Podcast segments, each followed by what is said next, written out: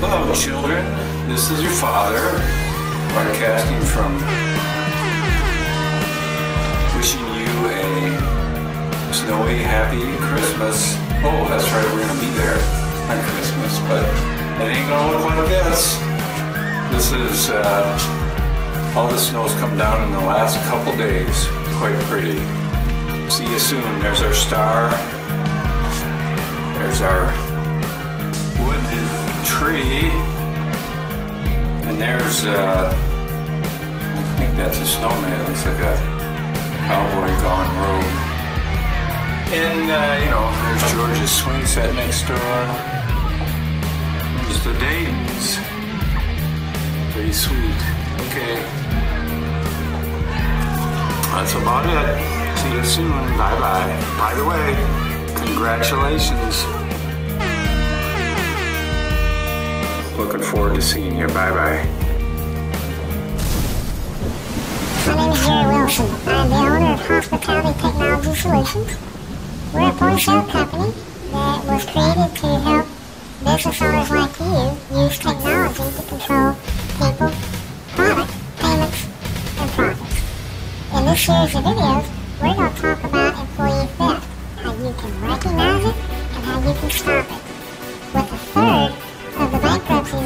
Businesses due to employee theft, we're going to aim to help cut that off and reduce that number drastically. In this video, we're going to talk about a concept called stacking.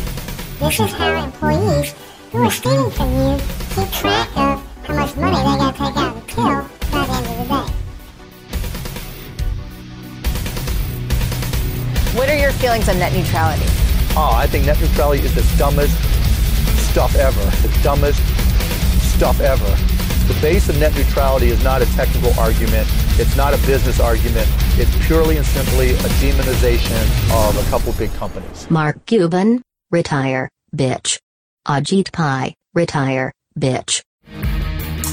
Oh yeah, by the way, um, if you look closely right under the profile of the trout, you will see Santa on the porch across the street who apparently... see you later, bye. I stared across an expanse of unforgiving desert. A wasteland covered in ruinous sand, crawling with scorpions hungry for that dick. The scorpions beckoned me with their siren calls. I recognized those calls. It was an unforgettable melody from my days as a young socialist in the Midwest. The lyrics came flooding back to me. The searchers all say they'd have made Whitefish Bay if they'd put 15 more miles behind her. Yes. It was Gordon Lightfoot's inimitable banger, The Wreck of the Edmund Fitzgerald. I sat onto the ragged earth and pressed my palms against the arid, scorched sand. I could smell the lust emanating from the scorpions. Their raging, unruly boners wagging wildly in the desert wind. It seemed audacious. But I respected them for it. Here we are, the human race, toiling away at desk jobs in academia while these savage scorpions throttle each other daily for that dick. A millennial's dream. It suddenly occurred to me, having some perspective in my 30s, that my life had become an indecipherable blur of cocaine and PDF attachments. Share a document. Share a line. What difference did it make? I was a sham. My wife knew it. And my children knew it. The only person who didn't, it seemed, was me, Stefan Lee, the studio manager here at the Humor and the Abject podcast. Welcome back to another episode, you scorpion dick riding screedlers. We are truly witnessing the end of days. I, for one, am extremely here for it. You won't catch me bemoaning the end of net neutrality. I'm that motherfucker on the timeline in your mentions asking the question, was the net ever, truly, neutral? I am reality made manifest. A grain of sand dripping through the hallways at Netflix and removing content you've come to depend on. I cannot fathom another realm. In fact, I wouldn't dare. This week's episode is sponsored by video messages from your family, cashiers who steal from their idiot bosses, Mark Cuban's obvious erectile dysfunction, the sinking of the bulk carrier SS Edmund Fitzgerald on Lake Superior on 10 November, 1975, and the closure of this year of our Lord, 2017. Our guest this week is Sarah Greenberger Rafferty. Let's turn it over to your host, Sean J. Patrick Carney.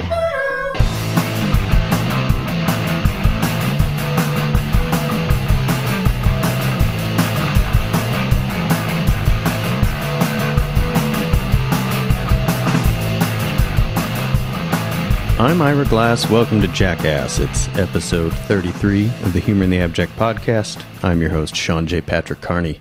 Uh, many of you probably saw that we put out a little teaser this week, this past week, of the DSA podcast. That's Darcy, Sean, and Ezekwe. That's going to be available only via drip to our subscribers. So if you like that little snippet that you heard, sign up at the Humor in the Abject drip for five bones a month, and you'll be getting at least one or two of those every single month of the DSA cast, as well as future Humor in the Abject episodes that will be exclusive to drip subscribers. I will still, of course, put out a free episode for the public every single week, but if you want behind the scenes content and other things like that, please head over to the drip.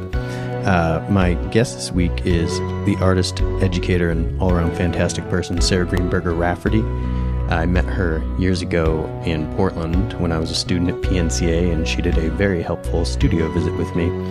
And she was also one of my guests in the original Humor in the Abject class at BHQFU in 2014, where this podcast and website gets its name.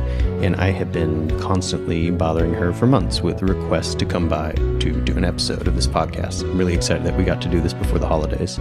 Um, Sarah does all kinds of different work in video and sculpture and photography. She's constantly somebody that's brought up when people are thinking about artists who work with elements of humor and stand up comedy. Uh, Sarah's represented by Rachel Uffner Gallery here in New York, and she's been featured in the Whitney Biennial. She's been in exhibitions at MoMA PS1, The Kitchen, uh, and a million other venues. In 2015, I had the privilege of publishing her two volume book set, Women Aren't Funny, which you'll hear a little bit about today. So, without further ado, here's my conversation with Sarah Greenberger Rafferty.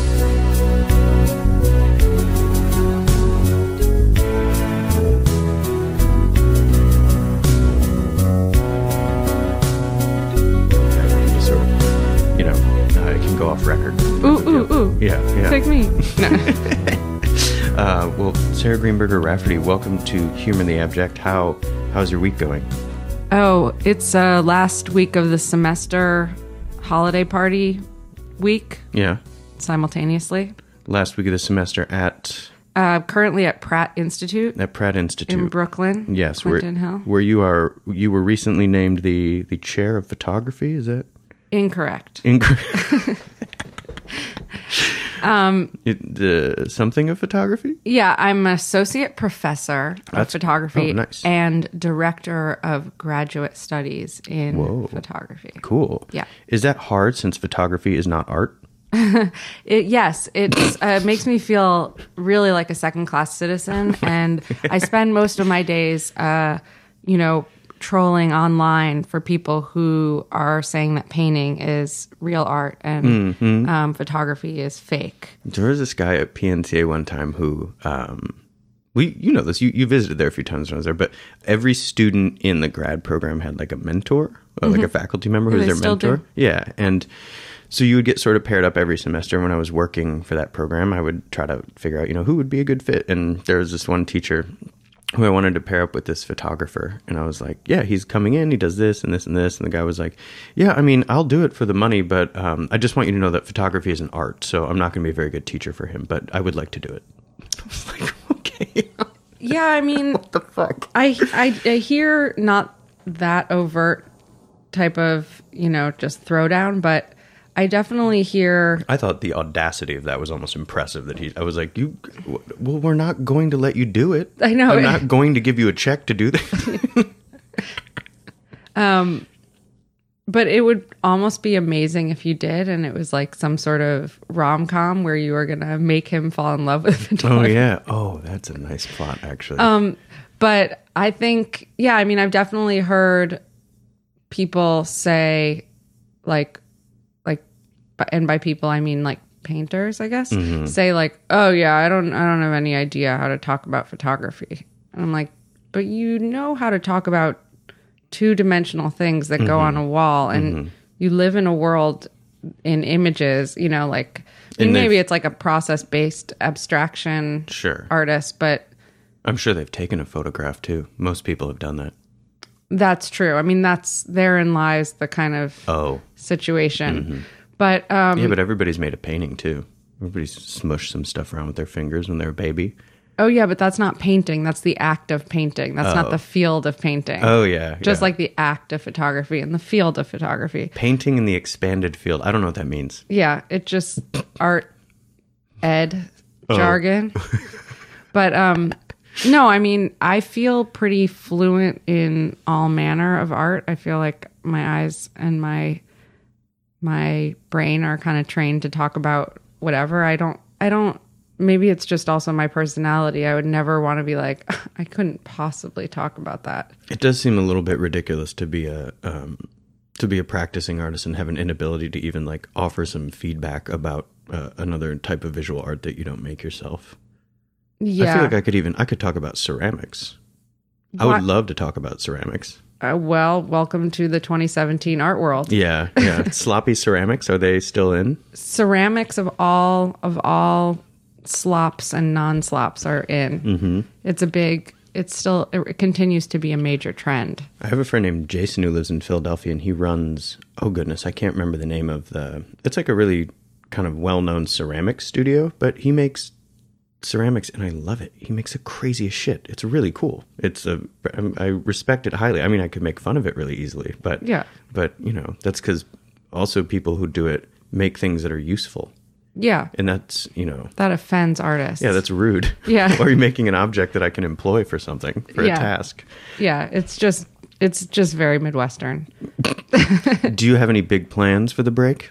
Um, I do, and those are mostly things that I can't talk about publicly. That's perfectly fine. Um, but um, mm, I I do. I have a big task ahead, and I also want to chill out How long of a break do you get? from school. I get pretty much precisely one month, Nice. and it is really nice. And then for nine of those days, I'm going to go on vacation. Cool. So that's kind of an epic amount of time Yeah. for me.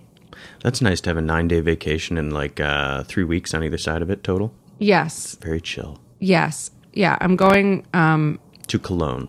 yeah, I'm going to Cologne. I'm going to um, do Catholic mass, and I I want to um, be very cold. Yeah, you're very cat. if I remember. You're very Catholic. Yes, it's my upbringing. the Greenberger should have. Yeah. Well, Tip me off. Rafferty could have.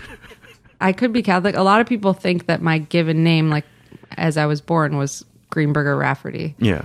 Um, they just because it's so unexpected that someone would change their name from as a result of a marriage to a Catholic man. So that doesn't happen in our generation or my generation.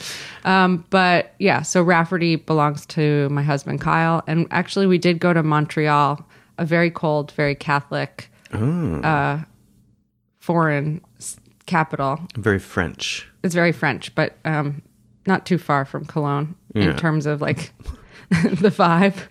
That's I don't know. I've been to Cologne once for one day. Uh, Do you have any um do you have any low culture television that you'll be catching up on over the break? Oh, I'm Anything you're binging? Well, see, that's the interesting thing. I work a lot and I have a lot to do, but I always have time for my shows. Yeah, yeah. So I'm totally My stories? yeah, my stories. Uh, The one thing that I'm not fully caught up on is Mr. Robot, Oh, I haven't seen it. and I will. Oh, really? N- none of it? No. Oh, it's very good. Okay. Um, The first season and the current season, especially, I like most. I like a lot of shows that take place in New York. It's just fa- endlessly fascinating to me. You like to see places that you've been to? Yeah, or that I live. Um, and the the one place that I live, and uh, and but it's also you know it's like sort of about a an anonymous style hacker group, um, and mental illness and Christian Slater's in it, and And that man in the hoodie. yes, I've seen him on the wall of the subway. Rami Malek. Rami Malek. Yeah, That's a cool name. yes, he's um. It's a good actor name. I think he's Egyptian American and he's quite handsome. hmm He's a stunner. Yeah, he Does does. Christian Slater still look good? Yeah, He was sort of a heartthrob when I was younger. yes, he continues to be a heartthrob. However, I mean, I think it's still more easy for older men to be heartthrobs than it is for older women, but That is it's true. still Yeah. like an ageist situation. But mm-hmm. but yeah, Christian Slater doesn't like act like a heartthrob in this show. He doesn't do his sort of like Jack Nicholson-y No. thing anymore. No, he's like wears glasses and wears like a Carhartt style jacket because he's supposed to be um well, I don't want to spoil it, but he he he's supposed to work in the in the like 90s at a computer repair shop. Oh, he's like an IT guy. He's like a an IT guy, yeah. He's a geek squad. he is like an an artisanal geek squad. Oh, cool. Mr. Robot. All right, I'm gonna check it. I, I trust your judgment, and I need I need more shows. I just finished uh, this ridiculous show called Longmire. It's Okay. about a, a sheriff in Absaroka County, Washington, uh, Wyoming. Sorry, not Washington. I think I've heard of that. Lou Diamond Phillips, isn't it? Mm-hmm. LDP. Yeah, that's another blast from the teenage past. Yeah, yeah. The is uh, Mr. Robot a Netflix joint, or is it a TV show that happens to be streaming? Oh no, it's USA internet? Characters Welcome. Whoa, USA! I forgot about them. Do you remember they used to have those claymation uh, commercials that were like, "After these messages, we'll be right back," and their heads would roll off and change, and they were like little cheerleader Oh, cartoons. I mean, I remember that from NBC, what? but NBC Universal owns USA as far as I know. Oh, okay. And um, a lot of people do know this. I didn't have cable as a child, so I have none of the references except for network television. Oh, like CBS and NBC and Mm-hmm. Fox. PBS. Yeah. I mean, Fox was like my lifeblood because that was kind of invented when I was a child. And it was like the only thing that had anything interesting. It had some sassy programming. Yes. I, which my parents found so offensive. my dad was like, I can't believe you watch Married with Children and The Simpsons where the where the family hates each other Oh yeah. and are mean to it, where the dad is mean. he really didn't like that. I want to get to Married with Children in a little bit because I want to talk about your book. But uh, right off the top, I wanted to ask about because when people talk about artists who kind of use strategies of comedy and things like that in their work, I feel like you're one of the people that comes up a lot of the time. And I'm curious when that, um, if was television where that fascination started, um, how did you kind of get hooked on being interested in comedy and when did you start putting it in your work? Because it's not that your work is necessarily like meant to be lol haha or something at all. But there are these strategies incorporated. I'm just curious kind of what how that process happened. Yeah, I mean, television was a huge part of it. Television and movies, um, a huge part of my, I guess, content diet as a child. I ooh i, I like that. I read a lot, um, but I watched a lot of television, um, and I oriented my sort of life around watching shows, or I would stay up really late watching um, shows from the '70s because I was a child in the '80s, um, and there on network television there was a lot of things in syndication, so I was perennially a little bit behind the times. Like even when MTV was was um, the thing that most kids my age were watching, um, I was watching like Three's Company reruns and um, I Love Lucy, and because, like I said, didn't have cable. Um, but so I think it's coming from television, and it's also, um, you know, I think it's an appropriate time to talk about how uh, comedy or the affect of being funny is something that is, for me, became legible as part of like the patriarchal society. Um, I guess early on, I really realized the currency of making people laugh and the currency of of being funny whether it was like in the in the realm of the class clown or in the realm of just kind of relating and making friends uh i i realized that that was that was like yeah it was like a kind of currency and it was really easy for me to um attempt to engage with people on that level Yeah. um, and then I think as I got older, adolescence, I understood that it was a kind of a male trait. Um, and so that was, you know, that's confusing and it's a little bit annoying when you're, you know, a young woman. Um, but yeah, like I remember, so I watched a lot of Saturday Night Live and um, so that's obviously Saturday night. And then I went to Sunday school, not Catholic Sunday school, but um, I went to uh, what was called religious school, but it was on Sundays out of convenience for the, um, for, you know, since most of the community went to Sunday school, Christian Sunday school. So um, I went to Jewish Sunday school reform. So it wasn't that strict having to happen on Saturday.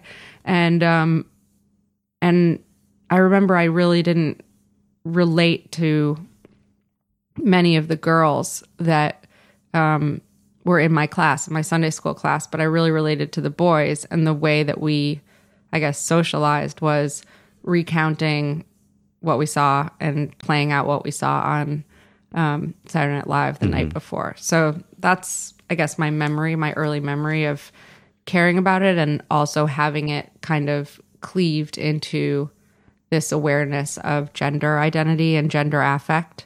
Um, and then, you know, cut to, um, I was collecting comedy records and I was always really interested in stand up. And I just sort of was thinking about, I actually, in 2002, I read this book about food kind of randomly. Um, and there was a whole chapter on Dick Gregory, who was a, a 1950s, 1960s era stand up comedian who also was a major activist. He just passed away this year and he uh, ran for president. Um, and he had, um, you know, he wrote a lot of books. He had been a kind of an athlete and he grew up, I think, in St. Louis. Um, and pretty poor and he through you know athletics and and comedy kind of um, got this platform um, anyway there was this uh, chapter in this book about food about um, the book was called what was it called black hunger um, and it talked about dick gregory who you know was a comedian and then went on kind of a crusade um, for Whole Foods against like soul food. It's too int- like elaborate to get into, but Sounds complicated. it's very complicated. It's very interesting, you know, uh, hardcover only.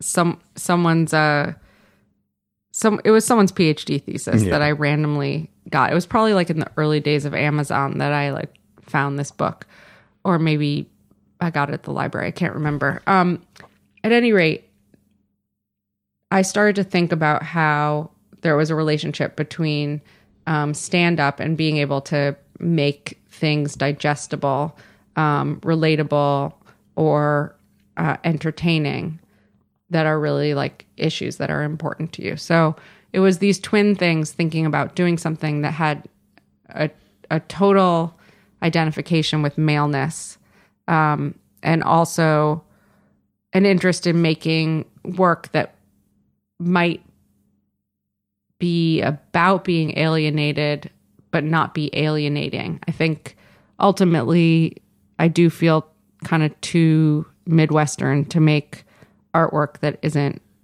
a little bit um, relatable. Yeah, yeah. I don't know how to say it. Any no, other I, it's a. I, that's funny. I've tried to talk to anybody anybody who grew up in the Midwest. I immediately want to ask them if there's a Midwest sense of humor and what that means. Yeah. and how they're sort of deploying it. And I think actually you, there was some guy asking you and me about that at a show at Safe Gallery, right? Oh, or you yeah. sort of passed him off on me. I Yeah. felt like he was like a he was like a Danish dude or something. And Oh, was- yeah. and he was like, "Yeah, what is the Midwest comedy?" Oh yeah, like- we were outside on the street. Yeah, but I think I mean I asked uh, like Michael Smith that he grew up around Yeah. Chicago and things, and I, I I think I've been trying to get at it a little bit because I think it's um, pretty distinct from like a West Coast or an East Coast, which is sort of a, a very thinky kind Literary, of sense of yeah. humor, um, and then Midwest is. Uh, I don't know if it's inherited from people's parents, but it seems a little bit more like blue collar and a little bit late. Yeah. Um, in that it takes pop culture time, not so much anymore, but did take time to trickle into the Midwest. So, like, very much you're watching even just television shows that are 10 years too late or something. It's like all of the hyper pop culture referential things were like a little bit late in Yeah. uh, I think reaching the Midwest and stuff like that. But there's, but it also comes with a type of kind of genuineness or having to figure out a, a way to be funny that, like you said, isn't alienating. Um, Yeah. it's almost like I, I I like that work about being alienated that isn't alienating or something like even while you're kind of poking at somebody, um, you're also kind of ingratiating yourself to them to bring them in or like be. I, I think a lot about this book that is called stand up comedy and theory or abjection Oh, yeah, in John America. Limon. Yeah. and I think Kristen Kennedy gave me that or something once, but there's a thing about Lenny Bruce in the first chapter, and you know I haven't read the book in a really long time, but I just one thing stuck with me, and that was this idea of um, like this uh, audience is your child, but audience is your parent at the same time. Like you want to, like as a comedian, you want to say like, "Hey, fuck you," and rebel against them, while at the same time you kind of are nurturing and you want to teach. And I've always thought that that was so parallel to making objects or artwork. yeah, totally. Yeah, no, that's interesting. I just got this flash because um, when I was at Amherst College, I invited John Limon to do this to, to have a conversation with me, and we talked about it. And um, the thing that we were talking about, particularly with that Lenny Bruce chapter, was and the the child parent thing is um, he there's in uh, I think it's the record. It has two different names, but one of them is um, to is a verb, come is a prep, preposition or something like that. Um, but he, but Lenny Bruce says like right off the bat, he goes like, "I want to piss on you." Oh yeah, it's the like, "Hey, stop me if you've heard this one." Yeah, he's And like, then- "I want to piss on you," Yeah. and then John Limon's like. Yeah, the only person that can piss on me and I'll smile is my child. and he goes through this whole thing and then there's like and then he hmm. played and I, I was uh, I was like this was in 2010 and he was like, "Oh, I'd like to play this track from Ellen DeGeneres." And I was like, "Okay." and so I had to order the CD of Ellen DeGeneres cuz I couldn't find it online. Uh-huh. And she you know, what do you know? She has a kind of like Lenny Bruce esque, like I can't even remember the joke, but um, kind of I don't know if it's like a golden shower or just like a pit being pissed on joke. But anyway, that is a callback to our pre-recording joke about me taking this microphone into the bathroom. Oh yeah, going in and having a piss while Yeah. while on the mic. So maybe we should try that'll be the that'll be the abject. the coda. Yeah. Um, But sorry, did that answer your question? yes, and it. It's Oh, but funny- Midwestern human humor. The other thing I wanted to say about Yeah. that, I feel like Chris Farley is the Mm-hmm. the main example, like the dictionary definition of that. I went to high school with a lot of Chris Farley's. Oh, Almost like yeah, that's very that's very true. Wait, is he? Where is he from? Is he a Chicago? he's from person? Wisconsin, Wisconsin. Okay. Madison, I believe. Oh, that makes sense. I just assumed because I thought he was so funny that he must be Canadian. He's that, like- nearly Canadian. Yeah, and that we Secretly Canadian. yeah, That's a record. yeah, that the Midwest couldn't actually have him. Um, no, that's that's really funny, and I I had no idea that you brought uh, John Limon to come and talk in class. I emailed him one time, and I, I found his. I think he, he teaches somewhere. He teaches so at I- Williams. Yeah, so I found his email address that way and sent him a thing, and he he wasn't uh, actually in town when I wanted him to come by this class, but he said something like, "You're the only person who ever read that book," and I was like, "And now Yeah. you're telling me like he's just he's, That's his shtick. yeah." Oh come on, buddy. All right, that's fine. Um, No, but he he's um If anybody wants that book, I have a illegal copy of it that I can send you in PDF. So just email me. Um, but buy it. Support the arts. yeah. Support the um Support the publishing residuals. yeah, what are they? The academics? I mean, yeah, Yeah. I think I'd be happy for John Limon to get residuals, but I also believe that Williams College pays pretty well. Sure, I'm sure he's fine. Yeah. But he was wonderful when he came and he was pretty funny. There is still no trace of survivors in the Great Lakes freighter Edmund Fitzgerald, which capsized in Lake Superior last night. From Thunder Bay, Jim Simonak. We don't know whether the 729-foot ore carrier, the Edmund Fitzgerald, broke in half, capsized, or nosedived into Lake Superior. But its disappearance last night was sudden. There wasn't even a mayday or even an SOS. Boat was on radar surveillance for 10 minutes by an accompanying boat, but about 7.30 last night it vanished. Winds were gusting up to 80 miles an hour and waves were swelling to 25 and 40 feet on the lake. The Edmund Fitzgerald is at the bottom, and there's no doubt about that. The search helicopters have already found considerable debris. Lieutenant William Holt of the U.S. Coast Guard base in Sault Ste. Marie, Michigan, says the vessel has been officially declared lost. Well, the search is continuing. Uh, we have a number of merchant vessels in the area assisting us in collecting debris. Uh, two life rafts and uh, two lifeboats and a number of life jackets have been positively identified as coming from the Fitzgerald. The Coast Guard cutter Naugatuck is currently in the area assisting in the collection of debris. What type of conditions this afternoon? The winds are northwest at about 12 to 18 miles an hour, and the seas are approximately 3 to 4 feet. And there's been no sign of life? No, we have not received any sign of uh, survivors or any other life.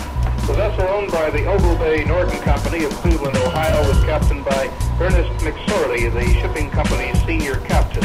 29 crew members are missing, and an official of the company says he has no knowledge of a report that there may have been five women on board, wives of the crew members.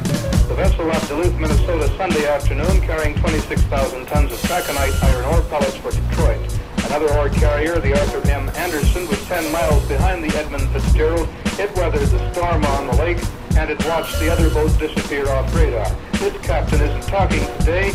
He's in seclusion at the United States Steel Building in Sault Ste. Marie, Michigan. Jim Seminack, CBC News, Thunder Bay.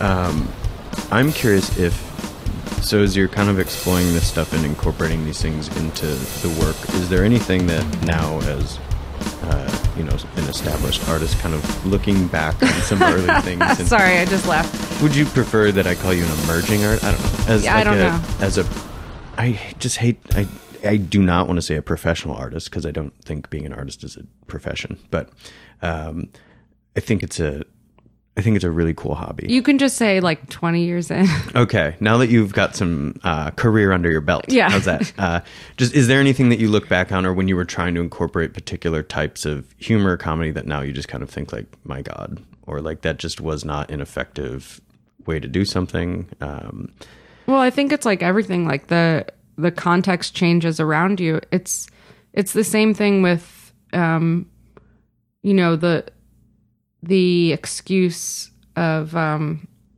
you know, well this, you know, Roy Moore, this was the 70s and and any parent would be really happy for a 34-year-old to hang out with their 16-year-old, which is questionable, but just this idea of changing norms. Um I think that I think that affects art. Ma- I mean, art making and being a person in the world in general. So I wouldn't say I necessarily even sweat.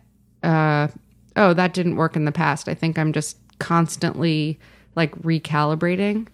Um, I mean, one thing that's been really difficult when you think about the humor part and not the abject part um, in the past year, you know, everything that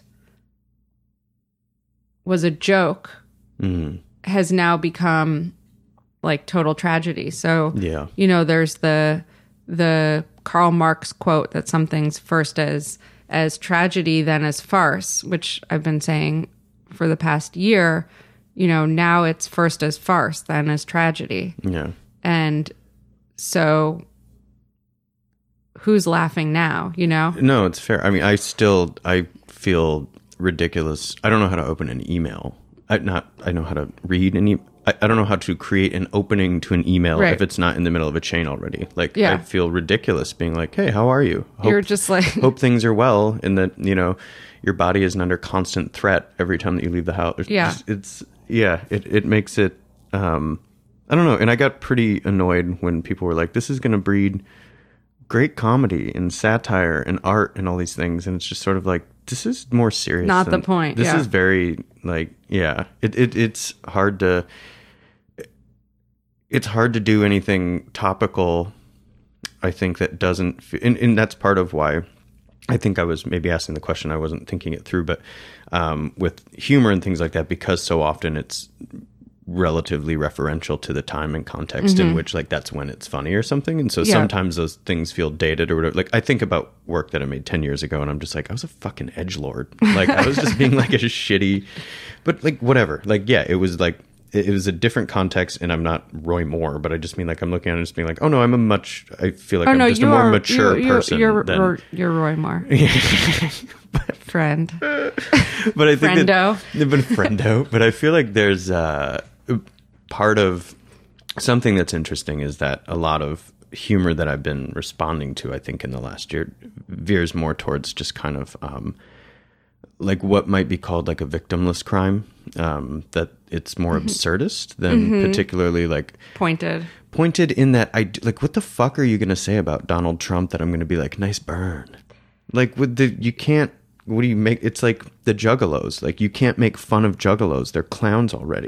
Like, you Didn't you go and oh shadow yeah. them? Yeah, no, I went to the uh, march. rally? It was incredible. I loved it. They were inspiring. I was like really moved. It was awesome. a really cool experience. Um, but yeah, I don't know, and I that's it's. I think it's there's some crisis in uh, humor right now um, because it's and I think also maybe people are sort of getting to the point where they're understanding that you know watching the Daily Show and laughing like isn't protest. No. You know, like that show and I'm I didn't make this up. Tons of people have written about this, but like the Daily Show normalized George W. Bush's war crimes to like a great degree by turning him into this sort of like country bumpkin who we could all laugh at and we knew was going to go away or something and It, there, that's true. Same thing about laughing about Donald Trump. But what is also true is like in some moments, you just have to remind yourself that these people are truly stupid and evil and laugh about it it's yeah, because otherwise you might go crazy. I think- being being so I mean, I don't know what the answer is because it's very very confusing. the the degree to which anything can seem normal right now. Yeah. Um, I feel like M- MK Guth, whom we both know, Yeah. once said something to me about I-, I was having a rough time trying to be like, I want to make art that's funny or something. But I was having a lot of trouble because I was like, am I only exacerbating these, you know, problematic things that I'm whatever? And uh, whatever. Long story short, she said something to the effect of like, you know, the way that you have to think about it sometimes is that while um, these while what you're talking about isn't funny, the institutions that uphold these types of things at times are simply laughable. Yeah, exactly. If that makes sense. Like you just it's a, a almost a desperate like a hysteria instead of like hysterical or well, something. yes, and I think it's. I, I feel like uh, someone like Trump or any of these other assholes like feel more threatened if you laugh at them than if you even pull a gun at them. Sure. He's he's got some thin fucking orange skin to say the least. It's Guy's a turd. He's it's a kind piece of, of shit. It's profound how um, much. I mean, I I don't respond to people on Twitter who say shitty things to me about something that I tweet, and he will like he will get worked up about somebody saying something to him. It's it's fantastic, I guess, in one way, but also just that level of an inability to be able to be like, oh, well, fuck that person, and not take something and get upset about it is like, I'll go on record saying he just needs to go away.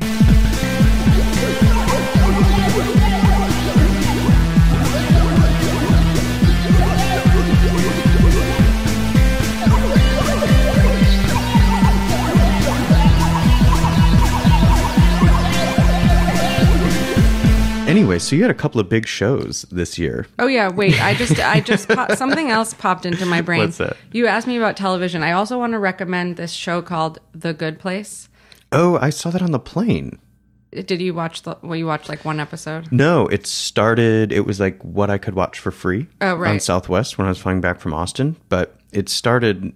I want to say it was like episodes four through like six or On something, season one. or seven. Of, yeah, of season one. And so it took me a minute because I was like, "What the fuck, Fuck is is, this on? show Yeah. about?" And then, but it's pretty interesting. A It gets the- funnier, but you kind of have to watch it from the beginning. But Yeah. it is. I mean, first of all, Ted Danson. Mm. Um, but it's a real ensemble cast. It's absurd. It's not. It's semi based in our reality. Like they make funny pop culture jokes um, under the guise of this person who's like not a human trying to understand human culture. Um, but it's just so funny.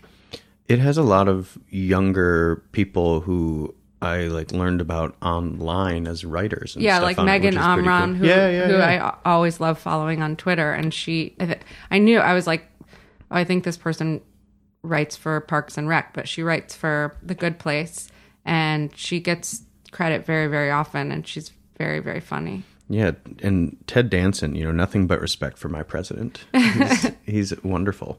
I'm glad that he came back. Oh, he's so great on television. He uh, he was. I really liked him in Bored to Death. I thought He was great and bored to death. he was even good in in uh, Damages. haven't seen it. I mean, I watch a lot of TV. Yeah. I could tell you about a lot of different shows. But sorry, you were asking me about my shows. Oh yeah, you did. So uh, Gloves Off was the name of the show, right? And it was at it was in SUNY and Albany. It was right? in. It did the SUNY tour the SUNY tour. of the U.S. Okay. New York. Um, it it started in New Paltz okay, last February. This past February, um, and then it went to Albany uh, in June, July, August, and then it went to um, Stony Brook on Long Island. Long Island. Long Island, back to my old stomping ground where I used to teach. And um yeah, it's today's the 15th of December. It's coming down on the 17th of December and back to the studio. That's on Sunday. Yeah. That's when this episode will come out. Oh, So if you're listening, Closing too, episode. too fucking bad. Yeah. you missed it. um but there is a catalog um which is I think pretty nice. It came out pretty good. It was a. I didn't get to see the show, but it it was a lot of work, right? I mean, it's it. One of the things that I was reading about it just said like, and I thought the language was sort of funny, but it basically said it was like the first sort of comprehensive-ish like survey of your work or something um, that had happened in the states. Uh, because obviously you've had solo shows at Rachel Uffner, and you Yeah. you have no shortage of work that's been out in the world. But what's different about? Is it like a?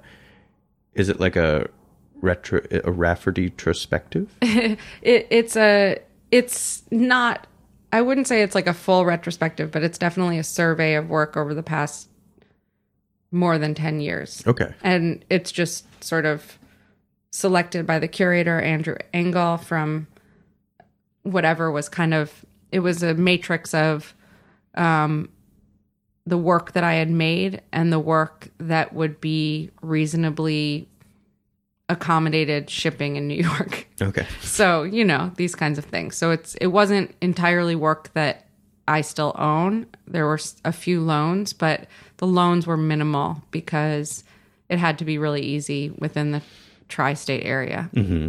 And the tri-states are New York, New Jersey, and, and connecticut, Connecticut. those are the tries yeah. All right, good. i know. It can be confusing. Yeah.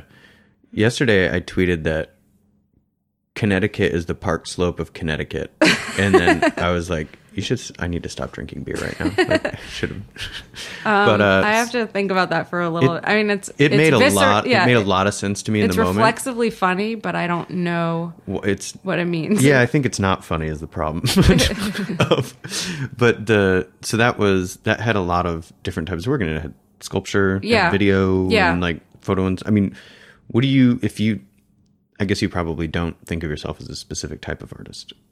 just a medium scale artist. Medium scale, so Uh-huh. that's like stuff that I could fit in my house. Yeah. no. I mean, uh, yeah, just not like tiny or small scale, but and not like monumental or large scale. Okay. I mean, that's kind of my like fuck you answer that I tell people Well, when well, fuck me. yeah. Um that I tell people when they're like, "What kind of artist are you?" Because You say I'm I'm, so a, I deeply say I'm a woman artist. yeah, a female artist and I just read that we get paid 48 cents on the dollar for our work. Somebody call wage. Yeah, wage. Get me some more money. Uh, no, they're doing good work. I'm sorry, I'm not trying to make fun. No, I love wage. Um, what uh, what were some of the works in it? Like, what are we talking about here? Um, lots of things on Plexi. We had a ton of what I made called props, which were like printed plexiglass cutout shape things that are kind of like comedians props and also semi uh ominous like handcuffs and guns and but also like pies in the face and things like that. Um some photographs um like you said, a video in the Albany inst- uh, Albany exhibition. I, I had a special installation called the Gloves Off Reader, which was basically this room that had these like overly printed vinyls and had a lot of books, and I was screwing the books to the wall. And um, yeah, I mean, a lot of the work that is newer that I've been working on has been as a result of my Smithsonian Artist Research Fellowship, which I did in the summer of 2016. What is that? It's a fellowship that the Smithsonian offers to artists who can somehow figure out how to get that fellowship. Um, it, it it's mostly by nomination, um, but once you're nominated, you have to um, find a curator in the vast uh, museums of the Smithsonian who will work with you, who will kind of Hmm. sponsor you, and then you you apply. Um, and I had been trying to do it for a long time, and then finally, my friend Shana Lutker uh, nominated me uh, because I asked her, "Can you please nominate me? I really want to do this." and um, it was really, really helpful. I got it, um, and I I worked with this curator who has since retired um, on the primarily on the Phyllis Diller joke file. Okay. So you don't have to do research like um like a historian or a or you know a curator. You do research in your own way as an artist, and you can make what you want out of your research. That's cool. Um, And you put that curator out of business. Is there Swan Song helping you? yeah. Well, he was already he he retired in the time between he between him agreeing to sponsor me and the time that the fellowship actually happened because you know these things take a while to get incubated but he was coming in one day a week and he he was able to still sponsor me with a kind of a co-sponsor of his department head um, and i was just kind of left alone in the archives Cool. um, it was cool it's a very interesting place washington d.c Mm-hmm. It's fine. yeah That's my review of it. yeah it's a city Uh huh. Yeah. Sort of. Yeah. It feels like one in parts of it. yeah hmm um, I'm just kidding. I went there a little while ago. I did have fun, but there's really good food in dc I had amazing Ethiopian food a couple times. There was Yeah. really, really good Ethiopian food. But it's very weird when the main culture and the main Is the people we hate. the people we hate, but it's like government is the main uh business. Everyone there's a wonk. Yeah. Oh, it was there over Halloween, and all the little wonks were like lined up around the blocks at like 4 p.m. on Saturday in their shitty Halloween costumes, trying to get into these bars that were probably as big as my house, you know, and there's 300 people trying to get into it. And I'm just like, the stress level of watching people wait in line like that. And then I kept thinking about once you got in, trying to get a drink. I would be so mad. I'd be in such a bad mood. Yeah, I don't I'd know why a- people wait in lines. I don't know. But anyway, so the Smithsonian. do- do- So some of the research that you did there fed into this show. Yeah, it's it's feeding into it fed into the video, it fed into the reader, um, and it's feeding into the work that I'm kind of making now. But I wanted to just pause for a minute and think about Washington D.C. Halloween because did you know? And I think this is very very crucial for your listeners to know that Donald Trump Jr. dressed up as Donald Trump for Halloween 2017. That's real Freudian. That is. Just Dress up like sit daddy? With that. Just sit with that. Oh, I mean, if you can't at least laugh at that, Do you remember? did you see Freddy got fingered? no, I never watched that. Well, there's a part in it where Tom Green. it's Tom Green, right? is Yeah. Uh-huh. talking to his dad, who's played by Rip Torn, and he's about to. Tom Green is about to move, to drive to move to Los Angeles to work in a cheese sandwich factory, and and he's telling his dad, you know, Rip Torn's like, "You make your daddy proud," and he's like, "I'm gonna make you so proud, daddy." He's like, "Make your daddy proud." He's like, "I'm gonna make you proud, daddy," and it's just really uncomfortable and gross. But why would you dress up like your dad ever? Sorry, Because your dad, you got too So upset. mad. Because your dad is the president, the legitimate president. That's weird. I man, I guess I would dress up like my dad, like to fuck with him. Yeah. I mean, Maybe I'll do that at. um, maybe I'll do that for Halloween 2018. yeah, or Christmas this year. Maybe I'll just show up as my dad. I'll I'll go full. Uh, So tell me, what's your dad costume entail? it'd probably just. I, he looks a lot like me. it wouldn't be super hard. I would probably wear um, like some pants from Cabela's or LL Bean that are cargo pants, but also zip off to become shorts. Shorts. Um, he usually wears like a plaid button-up shirt and maybe like a fleece vest uh, Okay. that zips up. I'm getting a picture. and he wears these uh, hats. Not so much anymore, but when I was younger, he had hats that were kind of like the ones that the boy in The Sandlot wears and gets made fun of. The bill was really long. he had those, um, and then he usually wears like Adidas Sambas or like Chuck Taylors. So it wouldn't be like a huge leap for me to do it. Although he he lets his hair on the side of his head grow out, which is very much like a baby boomer bald guy thing to do. Oh, like Bozo the Clown style? Yeah, yeah. He just and he like you know he combs it and stuff like that, but um, he just kind of wears it loud and proud, which I definitely respect. Like he goes to the barber and he gets his hair cut, which I'm just like I gave up on Yeah, that's old five school. years ago. I just shaved my head. I'm just like, well, just eventually ya. I'm eventually not going to have hair, so I might as well get everybody used to it now. But I feel like that's a real, those are real dad hours, like growing out the sides of your hair. And he doesn't even work in academia. Where did, what does your dad do? Uh, he's a retired social worker. Oh, that's pretty good. Yeah, he got his contractor's license. That was his dream. So now he just builds stuff. He's like, no one better fucking talk to me or tell me about their problems. Yeah. Well, he yeah, he was I think he was a good social worker, but it I'm made sure. it made for an interesting um he worked in schools with uh mostly with like teens and stuff who had developmental and uh, disabilities and like emotional issues and things like that, but it made getting in trouble very complicated having a father as a social worker cuz I was never yelled at once. Wait, really? It was more like a it was a psychological Like thing. I'm disappointed in you?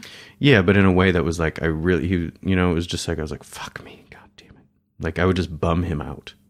Yeah, that sounds about right. But and like I didn't want to bum him out, you know. yeah, So, but yeah, he he never like yelled at me or anything. Sometimes when when he was my soccer coach, well, he yelled at me uh, during soccer practice because Oh, I was out of fucking control. I could not stop making him upset. I was obsessed with it. It was like so on was- purpose? Oh yeah, well it was maybe like what you're saying earlier. Like it was a way to.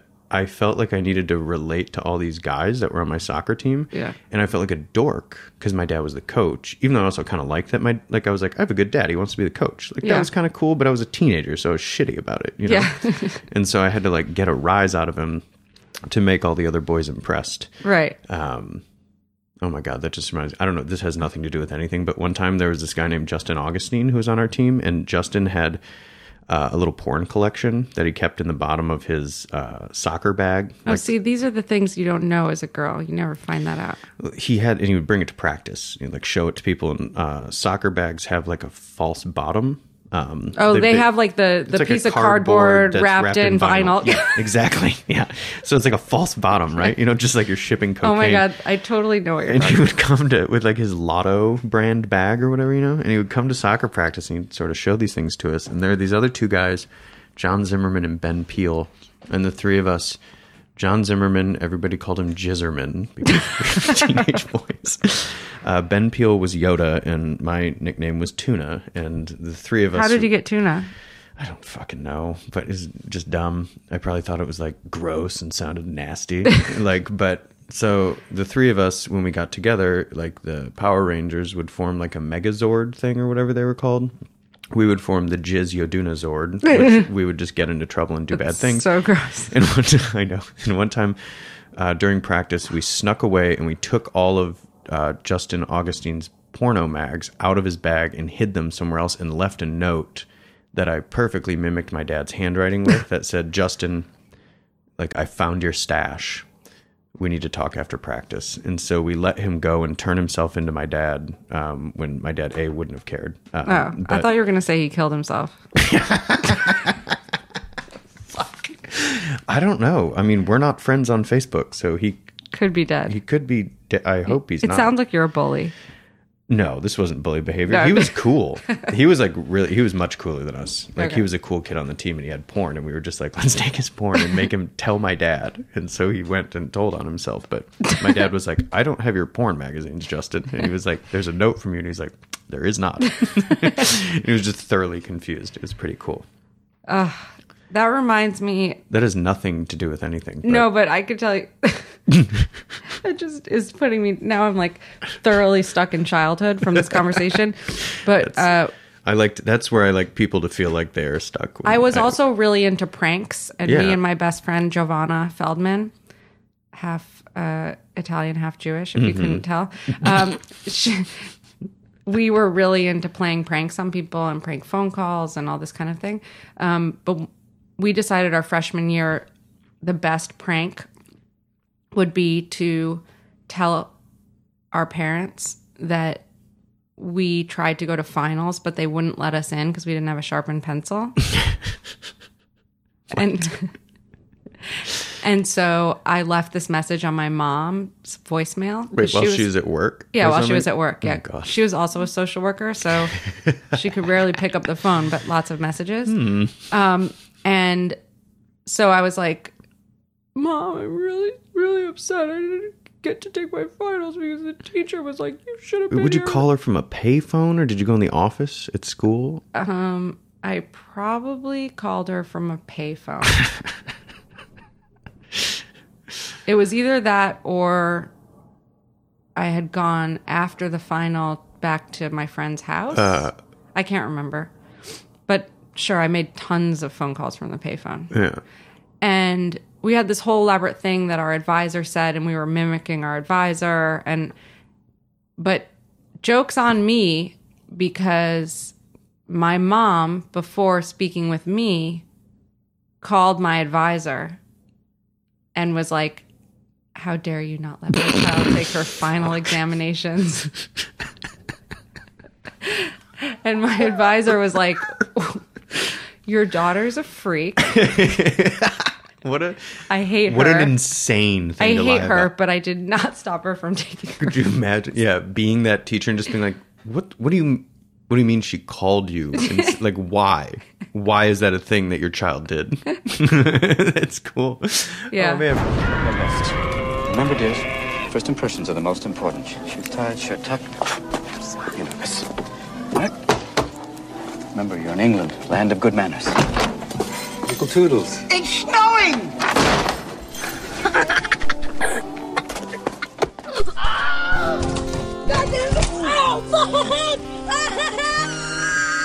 Shit. You alright? The fuck? Help me, get the fucking mic on me. You alright? Look at the camera. It's not enough. The scorpions captured me and placed me in a small, leather cage. They interrogated my butt sack, leaving no room for error. Clearly, I thought to myself, they meant business. The Scorpion King visited me on my second day of captivity and proudly presented his boner. Knowing the cultural importance of this gesture within the Scorpion Kingdom, I genuflected and offered words of admiration. His boner spoke. Now I am become death, the destroyer of worlds, it said to me through its pee hole, which was also its mouth. Outside, the desert wind howled and I felt the rumblings below the earth of 1,000 screaming souls. Casualties of the Great Scorpion Boner War of 2003. It all began, you'll remember, when small business owners began to surveil their employees. Convinced that the employees were stealing from their registers, the small business owners plotted to resurrect and resync the Edmund Fitzgerald in an attempt to end net neutrality. The Scorpions, knowing full well the physical inadequacies, bedroom-wise, of all small business owners, declared war. They built Scorpion boner tanks and Scorpion boner battleships. We were surrounded. It is only now, from my leather cage, that I fully understand the empathy the Scorpions had for us, despite enacting a theater of war. As the Scorpion King returned his boner to his satchel, I wept openly. The other scorpions moaned in tribute. We had become one entity. A blooming flower made of veins and flesh. Never again would the realm of mankind control my libido. As I drifted off to sleep, I felt a firm exoskeleton forming around my body and extra legs sprouting. Would I awake with my own scorpion boner? Only time could untangle that unholy riddle. But deep inside the scorpion kingdom, confined to my leather cage, time was something I had.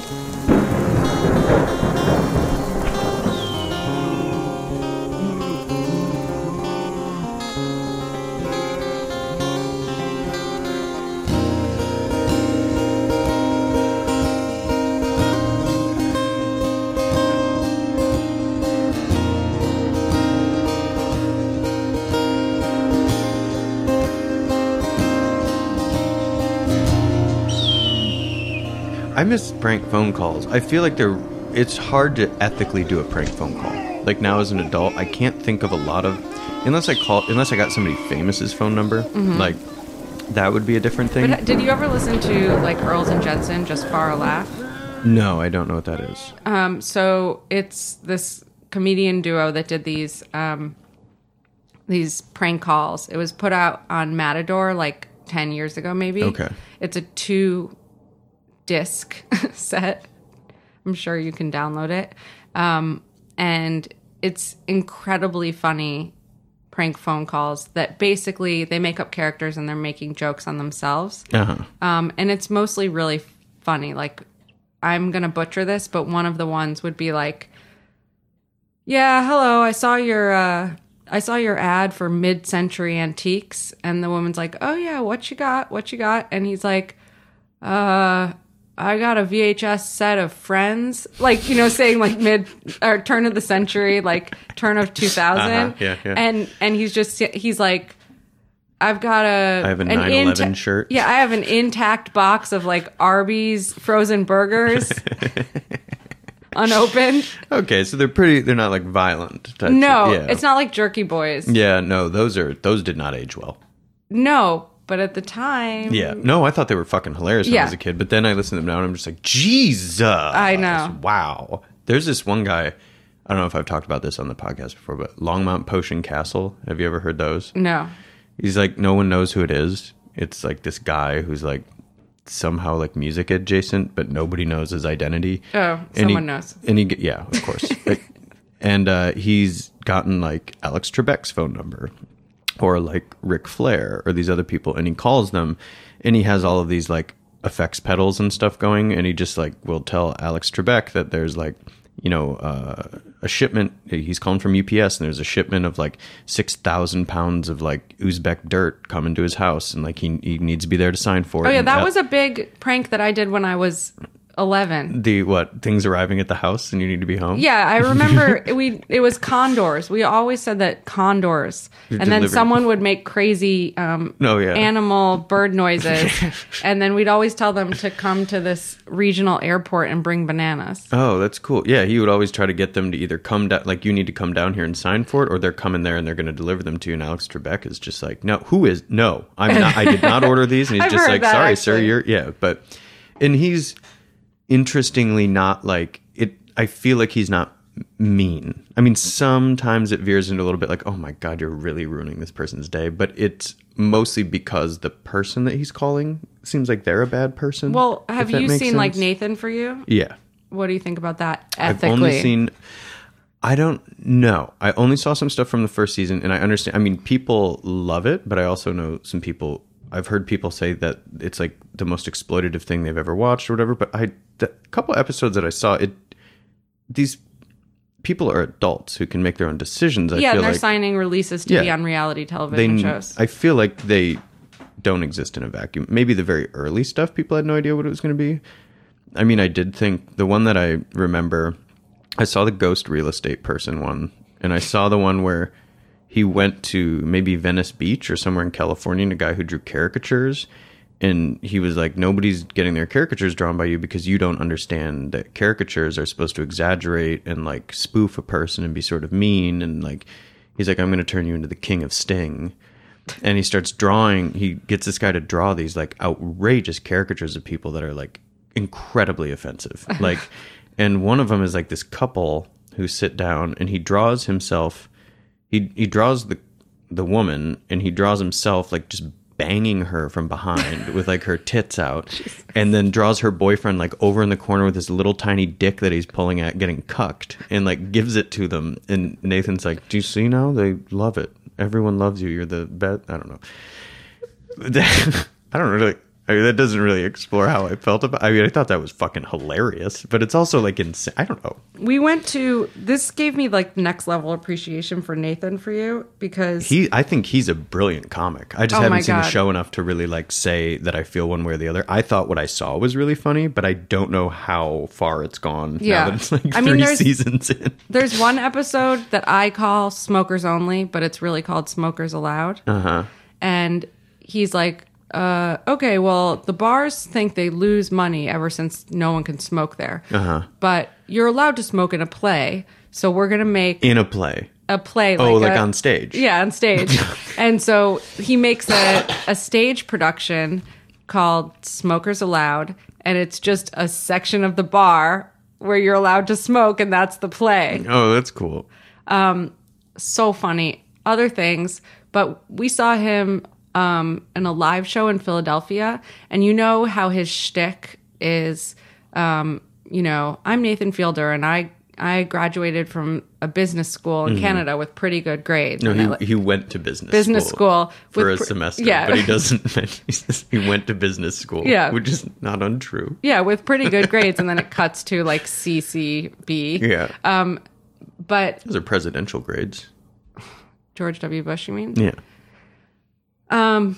Anyway, so it was a, a screening of the first episode of the season, or one of the episodes of the season, and he did a kind of a live show where he would invite people from the audience up to interview them, and I watched the most brilliant comic dismantling extemporaneously of the most deserving fucking like it was almost all bros Mhm. in the audience which makes you feel like oh what's wrong with me that this is my thing and they're all like business students Mhm. and there are businessmen who think they're they have a good sense of humor. Right. So you watch them go up one person after the other, being like so self assured and cocky. They're like, oh yeah, I can do this. I can go head to head with Nathan Fielder, Oh, yeah. a professional comedian. yeah, yeah. No, no.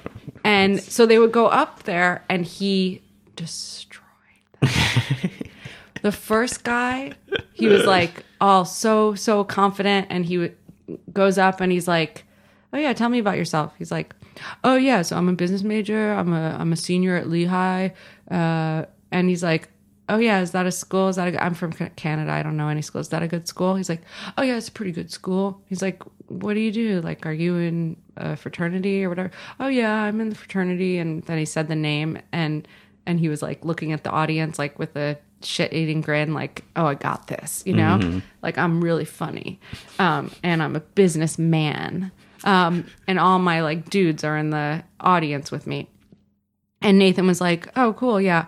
I mean, I don't know much about uh, about fraternities, but I've heard about this one, and and he's like, oh, you know, is that the one you're in? Oh yeah. Oh, hmm, interesting. Okay. And then they have this whole conversation for probably 20 minutes, and at the end, um, Nathan's like, so yeah, um, I was doing this show in Florida, and I I was a college show, and I asked them, you know, what are some of the fraternities here? And they called out the name of your fraternity. And I asked the audience, what are they known for? And everyone in the audience yelled, rape.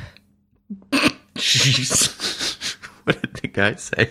The guy was like, uh, uh, but because he had already gotten him talking about, um, How about hazing. He was like, "Do you yeah. have hazing?" And he's like, "Uh, if I had hazing, I'd have to kill you. Like if I told you Oh, about yeah, hazing." yeah, And Nathan was like, "Wait, what?"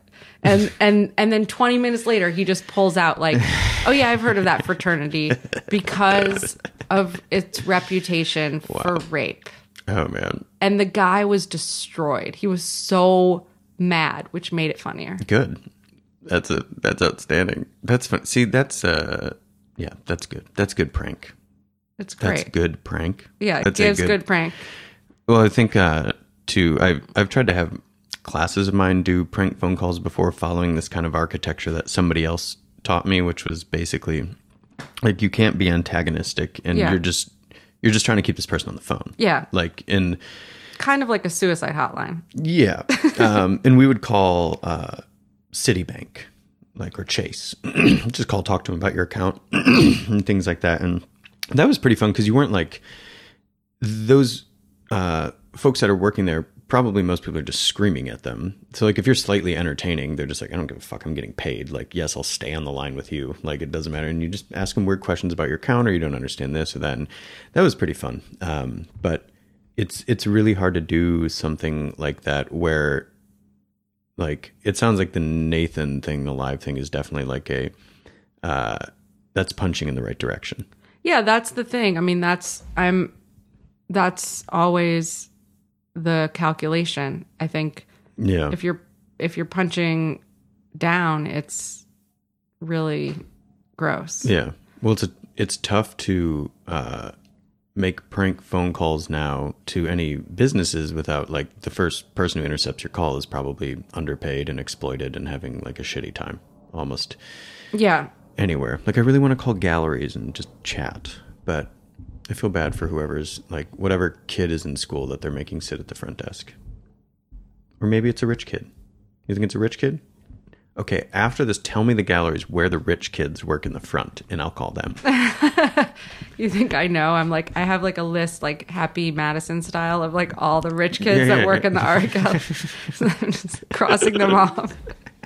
um, okay, before we finish up, I wanted to talk about the book that we made together that you put out because it sort of links back to watching Married with Children as a child. And so the book that you made was a two volume book called Women Aren't Funny, one and two, uh, which I think I told you this when I picked them up from the printer. I, I did not know that the boxes that the books were in, they had uh, taped the cover, like they'd printed out the cover and taped it to both boxes. Um, As you do. Because one was white and one was black with the text inverse or whatever. But, um, you know, just so they knew which boxes were which. I did not see that when I picked them up. It was facing outwards, and I Mhm. went and I got on a bus and I rode the bus for probably like 40 minutes to like get home, transferred to a different bus, like smiling, kind of like looking at people, and everyone was just fucking scowling at me. And I was like, I don't. I'm sorry that I'm taking up space with these boxes. I'm trying to be really good about it. I'm not sitting down on the bus or anything. I'm like putting them between my legs and standing. And I was like, what is everybody's fucking problem today? Like, Jesus Christ. And I'm just walking around Brooklyn with I'm just carrying boxes of things that it looks like I've made that just say women aren't funny on them, and I'm just like like some fucking Nathan for youth, like or those shitty kids on YouTube. They're like, it's just a social experiment, man. Calm down, Oh you know, like. And I got home and I was mortified, and I was just like, Fuck you, God, Sarah. I'm insane. well, I had your name on it too, but it was much. I mean, the title is very loud and Yeah. big. It looks like the now that's what I call music, right? Because Yeah. that's what you wanted it to look like. But it says "Women aren't funny," as if it's a giant like hit record, and then your name is really is. tiny underneath it. And I'm walking around. But anyway, so It's a giant hit record called Civilization. okay, so those. Uh, oh, and I do want to point out that you brought up making this book to me uh, years ago, and it was way before the documentary came out. That was called "Women Aren't Funny." yes. Um, okay. I'm so I, I do just want I'm to put that on pioneer. record. Yes, you were the first person to say to say that women, aren't aren't, funny. funny. Yes, and I want to say thank you for that because Yes. prior to that, most of my socialization had told me otherwise. Yeah, I know. It's. I really needed to bring truth. A the- dose of truth. Blow the fucking lid off this thing. Yeah, I just thought of the title and I thought I really want to be the author of a book called Women Aren't Funny, but I want it to have zero words. Because the second you start to say any words about women aren't funny or women are funny, Yeah. you've lost the argument. So I just wanted it to be absurd graphic. So I actually made my own third volume, which was um so the first volume was uh like accessories organizers. Yeah, for the closet. Right? It, yeah, that are in the shape of curvy dresses. yeah, they're anthropomorphized and sort of Like it doesn't make any sense no, it makes why no sense. like that. But it's just it, it's mostly just absurd marketing towards women. Like Yeah. just picture the person who has to design this thing like in a CAD drawing with like the, the 50 zippers for the little compartments. They're like, could you uh bring the waist in a little more? yeah, exactly. Um, But don't make it too don't make it too exaggerated. Yeah. We don't want to we want to we don't want anyone to feel alienated. exactly. And then the second one was just pictures of um, the no ma'am shirt from from uh, Married with Children, which is is uh, Al Bundy had a club called No Ma'am, and it was it, it had a big no sign and ma'am the um, and it was basically his men's group before men's groups were a thing. He was the Right. pioneer. Yeah, he de- he created Reddit IRL. Yeah, Like he Yeah. had a yeah, basically. Um, and oh, that actually reminds me just a little bit of a callback to my friend Giovanna Feldman. We went to Florida once to visit my grandparents, Uh-huh. and we saw um, what's his name, Ed O'Neill. Ed O'Neill out to dinner, really and we were so psyched. and we went up to him, and we were like. Will you autograph our? And he was like, "I'm sorry." Whoa. Yeah, Rude. yeah, but um anyway, so that will always hurt my feelings.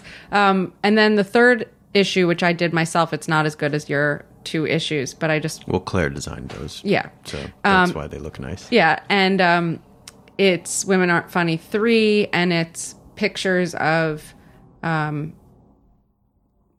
yearly planners that Mhm. are marketed towards women about like being your best self and the fonts and colors rainbow it's really absurd um and it's a marketing thing that's taken over like every 2 hours on my Instagram feed I'm getting these ads for them which horrifies me Probably because you were looking them up. yeah so don't make art Don't look anything up. Yeah And no, ma'am, I just looked it up because I couldn't remember what it stood for, but it is the National Organization of Men Against Amazonian Masterhood. and is that the concept that in the Amazon, it's a matriarchy? Uh, probably And that they don't want that to come over here? Yeah. Well, yeah. I mean, it was like, I mean, it's a hilarious joke though. It's like this totally emasculated man that's like trying to act like he's like the king of the castle, Mhm. and his his wife and his kids and all of society are like, "Fuck you, dude." Yeah. And so all the hijinks in the show are about. It's actually really ahead of its time. Yeah, yeah. Uh, it, it'd be really appropriate. That's if they should remake anything, they should remake Married with Children. Hmm. Yeah, he was a pitiful, pitiful man on that show. Oh yeah. He was a shoe salesman. shoe salesman. Always He's always down on his knees, touching people's feet. Yeah, and then when, or if he wasn't, he was sitting on the maybe he's- couch with his hand down his pants. Oh yeah, that's. I think that's the. Fir- Do you remember there was like a show that was like clearly a Married with Children ripoff that was called Unhappily Ever After? Yeah, wasn't it with like Belushi, one of the Belushis? Mm, I don't think it was a Belushi, but there was a bunny, like a, a bunny puppet in the basement that the dad, like the Ed O'Neill type character, Mhm. the Al Bundy character, would like get away from his family and go down to like his man cave in the basement. And there was a bunny That sounds vaguely familiar. that lived down there that was voiced by Bobcat Goldthwait. Oh. And so Great he- detail. yeah. So it was just like, hey man, whatever. And it was like, what the fuck? And I was like, this is just married with children. Yeah. This is the show. They just have a Bobcat Goldthwait is a bunny that talks to this guy. And I was like, how is this not being sued Yeah. into the ground? I don't know. cool. Well, thanks for having me. I hope this was It was lovely. not too abject. No, I'm very glad that you came by and that we got to do this before the break. And I'm actually very sorry that your show ends on the night that I put this out. But No, it's perfect. It's get the catalog. yeah, the catalog's available. Cool. Okay. Thank you, Sarah. Okay. Uh, everybody, until next week. The legend lives on from the Chippewa on down to the big lake they call Gitche Gumee. The lake, it is said, never gives up her dead when the skies of November turn gloomy. With a load of iron ore, 26,000 tons more than the Edmund Fitzgerald weighed empty. That good ship and true was a bone to be chewed when the gales of November came early. The ship was the pride of the American side, coming back from some mill in Wisconsin. As the big freighters go, it was bigger than most, with a crew and good captain well seasoned. Concluding some terms with a couple of steel firms when they left fully loaded for Cleveland. Then later that night when the ship's bell rang, could it be the north wind they'd been feeling?